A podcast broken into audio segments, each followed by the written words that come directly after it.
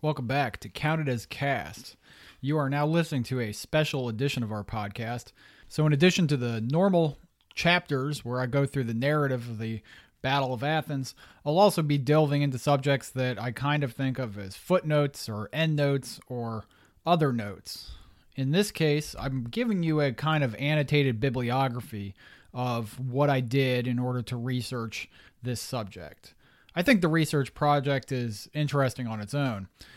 And I wouldn't call researching the Battle of Athens a descent into madness, but on the other hand, I have never seen a corpus of sources about a historical event quite as eclectic as this one. The bulk of my sources are listed in the show notes for this podcast. This will be the only place that I list them, just out of simplicity, and so that people who are looking for it can find it. I've tried my best to document everywhere I pulled information from besides basic history and so on. When you look at the works cited, you'll see a lot of newspaper articles from the period. A lot of them come from the Nashville Tennessean, for instance, and I cast the net wide trying to learn more about figures like Paul Cantrell. More than anything, I wish I had time to hang out in Athens at the archives of the Daily Post-Athenian. The biggest gap in this history probably comes from my lack of sourcing from the Athenian itself. That was the local newspaper that was reporting on the events, well, as close as you could get. That said, I do not have infinite money or infinite time to invest in this podcast. I have a day job, so I've tried to make up for that using other sourcing. This story deserves a deeper dive into those sources. Hopefully somebody will do it. I had originally planned to do an entire character study of J.B. Collins, the Chattanooga Times journalist who was such a great addition to the story. He had the picture of the almost throat slitting. He was arrested and thrown into jail. I mean, this guy was right at the center of things. The other figure that would be fascinating to examine would be Chuck Redfern at WLAR, the local radio station, given that radio was a new medium for them. And I'm interested in sound broadcasts, I guess you could say, considering I'm doing a podcast from the office in my own house. Anyway, it would be nice to dive into those stories, but if you're at all interested, this is your encouragement to go get it. At this point, let me tell you about some of my principal sources. The rest of my sources, again, are in the show notes. First off, The Battle of Athens by Anna Faktorovich. So when I started to investigate this story, I did what I usually do. I hit the books.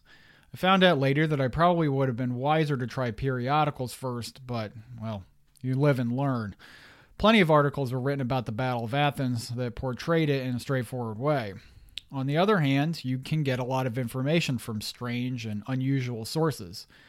The printed literature about the Battle of Athens is already weird. I studied history back in college and read around plenty of subjects. A lot of academic books are tomes that try to cover it all, or you can pick up a piece that might be more narrow in scope. One of the three books that you can purchase on the Battle of Athens at this time is The Battle of Athens by Anna Faktorovich, which is a book of poetry published in 2009. I remember being disappointed when I saw that there was only three books, but then I read this little poetry book in a single sitting, because it's not long, and I got an interesting and chronological look at the events with a lot of embellishment. But the thrust of the story, The Battle of Athens, was there. A nonpartisan group of young but weathered GIs pitted against an establishment politician and his goon squad of deputies. Faktorovich isn't a bad poet. Some of the events, like the shooting of Tom Gillespie, alarmed me, and she gets the spirit and she does her research. So I can recommend this book. Now, one thing that Faktorovich keeps emphasizing was the role that alcohol played in the conflict. She seems to imply that there was a lot of drinking going on. I haven't seen that anyplace else, and it would be interesting to hear more about it. In the poetry, the feelings of the moment do come across. You get the gist, and you learn the players. In the end, it was worth coming into this subject through this little book first, because, well, the Battle of Athens is kind of an oddball. Next up, The Battle of Athens by Dr. Stephen Byram, a.k.a., in this podcast, The Red Book. Of the three books available, I thought Byram's would be the most straightforward. Byram is an academic, a philosopher, and a theologian who taught at Chattanooga State for 22 years. The book, and mine has a bright red cover and a section with some killer photos of the battle, comes across in an academic air. The subject is quite close to Byram because he grew up in Athens. But reading it, I got the feeling that I actually wasn't the audience, right? Yankee, coming from Pennsylvania, researching an event that happened in a small town. No, I wasn't the audience. It's actually really hard to describe what I'm saying. But it felt a little like that moment we all have when we answer someone who wasn't talking to us. Okay, bear with me for a second. You know, you're on the street and someone says, "Hey, how are you?" And you answer, "I'm good, thanks." And the person who asked the question looks at you like you're crazy and says, "I wasn't talking to you." Yeah, if you ever had that happen, those are the moments that I think about years later. But that was the feeling when I was reading this book, because I'm firmly of the belief that this book wasn't really for a general audience. It was for the native Athenian, and it was in response to local history, local legends, local rumors about the battle. For instance, Byram takes a lot of time to dispel rumors about the battle. More than once, he actually disputes the existence of machine gunners on the roof of buildings in Athens, including that they may have come from neighboring Polk County. He says twice, at least, that no machine gunners existed. Characters come walking by in the story in very quick succession. Some are talked about once and then not spoken of again. Other characters are referred to using only pronouns, he, she, and then not spoken about with their actual names. And in terms of structure, the first half of the book reads as an analysis of events both before and after the battle, while the second half deals with the event itself in semi-chronological order. So in a way, this book is almost the 201, right? The secondary class on the Battle of Athens, rather than the 101 class. You'd seem to need some familiarity with the subject in order to really tackle the book and in order to appreciate the book from beginning to end. Now, I went into it with the poetry book under my belt. In other words, not much. So I returned to Byram actually later when I started to get more of the events sort of in the back of my head, and then I can tackle the Red Book. But back to the local importance, judging from the national prominence of the event, everyone in Athens likely had something to say about it and probably still does too. And Byram was just putting his word in. I don't think the book is inadequate, but it did demonstrate that the story was going to be complicated by factors of recollection, personality, small-town politics, and the fog of war. All that said, it has probably the most exhaustive research on Athens, McMinn County, the Tennessee political machine, and this is the book you're going to get if you want the broad overview. You won't find anything nearly as researched. If you leapt into it without the expectations of reading something for popular consumption, you'll actually get quite a lot out of it. I would have preferred citations and footnotes, but that wasn't the style. And heck, I was just taking whatever I could get. In the end, the Red Book made my job as a podcaster much easier. Now, the bad news about the book. It's out of print. I paid over $100 for it. That said, I got a brand new copy with a bright red dust jacket, and now you know it as the Red Book. Next up is Swifter Than Eagles, a.k.a. The Cook Book by Howard Cook. This is the third book I read. Remember this one, Cookbook, right? I talked about it. I had one listener accidentally think it was the so-called anarchist cookbook. No. This is Swifter Than Eagles, The Cookbook. Like the Red Book, this thing is out of print, and the copy I got was actually number 67 and was signed by the author. Yeah, awesome, great. It's also quite expensive, and, well, I really need some sponsors for this podcast, I'm telling you. The title, Swifter Than Eagles, might be biblical. There's Jeremiah 4:13, "Behold, he shall come up as clouds, and his chariots shall be as whirlwind. His horses are swifter than eagles. Woe unto us, for we are spoiled." The novel, and it is a novel, focuses on a man named Bill White, an ex-GI at the periphery of the Battle of Athens. Just kidding. You already know Bill White. Come on, you've already listened to the podcast, right? He, in many ways, was the Battle of Athens. This author, Howard Cook, describes his book as a nonfiction novel. Practically, that means you get the story of Bill White in narrative form. So how did Cook decide to approach the subject this way? I don't know. I don't get it. He does have some other narrative fiction novels, like one called The Weed in the Winter Solstice, which has a large marijuana plant and an open green eye above it, like the one on top of the pyramid on the dollar bill. That one's also called The Hillbilly Gone with the Wind. So anyway, interesting stuff, but Swifter Than Eagles, the cookbook. In the beginning of the book, Cook claims in a first-person narrative, right, that then switches to a third-person narrative, that he was given exclusive access to a series of tapes produced by Bill White, who as a young man was at the Battle of Athens and as an old man had recorded his recollections. Cook plays the part of an actual grudging observer who eventually was won over by Bill White's stoic character and incredible story. This is about as unusual as the poetry book, in my opinion. But moving on, you begin with Bill White as a young man. You hear his thoughts on the Cherokee Exodus at the hands of the Jackson administration. I talk about a few of those things in the podcast, but there's a lot to dig into as a character study. You'll occasionally get nice, thick quotes from Bill White himself, hopefully artifacts of the supposed tapes that White passed on to Howard Cook. The novel goes into great detail about his experiences in the Pacific. This actually was the most compelling part of the book to me. You get the feeling that Cook was on the edge of his seat hearing Bill White's war stories.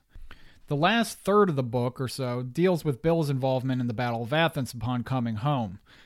This has even less sources cited than the Byram book, which had few to begin with. It also, unfortunately, slips into the fog of war.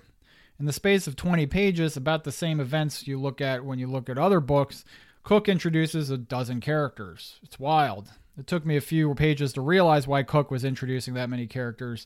He is also from Athens in McMinn County. So he was actually a boy when the conflict happened. So once again, we have a book written by an insider, a native Athenian, about this conflict that a whole bunch of people saw. In the end, I didn't rely on this book very much. I found a lot of it contradicted other sources that I felt were more reliable. The principal source I used on Bill White, for instance, was the oral history, which I'll describe now. An interview with Bill White for the Veterans Oral History Project, Center for the Study of War and Society, Department of History, the University of Tennessee, Knoxville. Some people have a red letter Bible. That's when the Savior's words are highlighted in red, because you don't mince words, right? You're dealing right with the original material, no interpretation needed. This oral history, a product of a history department trying to capture some stories for posterity, was absolutely invaluable. This was my red letter Bible when it came to Bill White. It was recorded in Athens in July of the year 2000. In it, I feel like Bill's character really comes across. When he tells his stories, you see very little interruption by the moderators. They're captivated. He talks in detail about his difficult life in Tennessee, his rough upbringing, his time fighting in the Pacific, and then he delves into the Battle of Athens and his homecoming. It's detailed, it's spirited, it's harrowing. I really recommend getting this. It's free online. It's a free PDF. You can print out the whole thing, and you will get a real compelling picture of a guy living in just a fantastic time, right? You go from the Great Depression to war to this battle to his life afterwards. One thing Bill has during this interview that he mentions, so he must have it in the room with him, is a file of old newspaper clippings, articles, and photos that he brought to the interview. I would love to get my hands on that thing. This, again, is highly recommended reading, and in terms of how I came to the story, I think sticking with Bill White as a main character, as a principal character, is one of the best ways to approach it. There are other ways. I'm not saying any other way of approaching this story is wrong, but I just think Bill White's the great figure in this story, and that if you're going to look for red letters and you're going to look for a testimony from somebody who was there, it's great to stick with him. And this oral history project is really a matter of posterity. I'm glad they collected it. Finally, we have our last source I want to talk about with annotations, and that is An American Story. This is the Hallmark movie. Yes, the Hallmark movie we talked about during the podcast, available right now online. You can get yourself a DVD of this the classic. But if you're looking for an accurate portrayal of the conflict, it's a little lacking on facts. Not on drama, but on facts. First of all, the Bill White character becomes the son of a local politician. Well, kind of. He's more of an amalgam of a couple characters. Tom Sizemore, yes, that Tom Sizemore, is the PTSD-riddled friend who runs for office but has a nervous breakdown in the process. Tom Gillespie's story of racism at the ballot box is changed. It's changed into a racially charged reaction to a decorated Hispanic GI. While it makes for good TV, and I do think that there was probably quite a lot of discrimination of returning GIs, I don't really understand why you would change the Tom Gillespie story. Why would you change the entire story, right? They've changed the location to Texas instead of Tennessee. The characters are these weird combinations of various GIs we've mentioned, including those Republican operatives. The movie doesn't get into the partisanship, but portrays the entire conflict as being this, you know, underdog GIs versus the corrupt town, which is fine, but the story is a little bit more complicated, I think more interesting than that. But I don't think I can get too picky. There's a romance, there's a standoff at the jail with a bunch of guns, there's some heartfelt conversations about how you can't go home again, about how coming back to the United States after the war is just a brutal undertaking. I'll tell you what, you get yourself a six-pack of beer, you get this Hallmark movie, you sit down and you watch it. It's a good time. You're not learning a ton about it, but, you know, it's just another one of these strange sources that surrounds the Battle of Athens. So I appreciate you listening. Again, nice and short podcast for you. This is just a, you know, sprinkling of some of the sources that I examined along the way. Again, please, if you're doing research on it, you can check out the show notes here. I would encourage you to get in touch with me. There's plenty of ways to do that online, but, you know, I'm happy to help you out if you're trying to shorten the way to your own discoveries with the Battle of Athens. Thanks a lot for listening.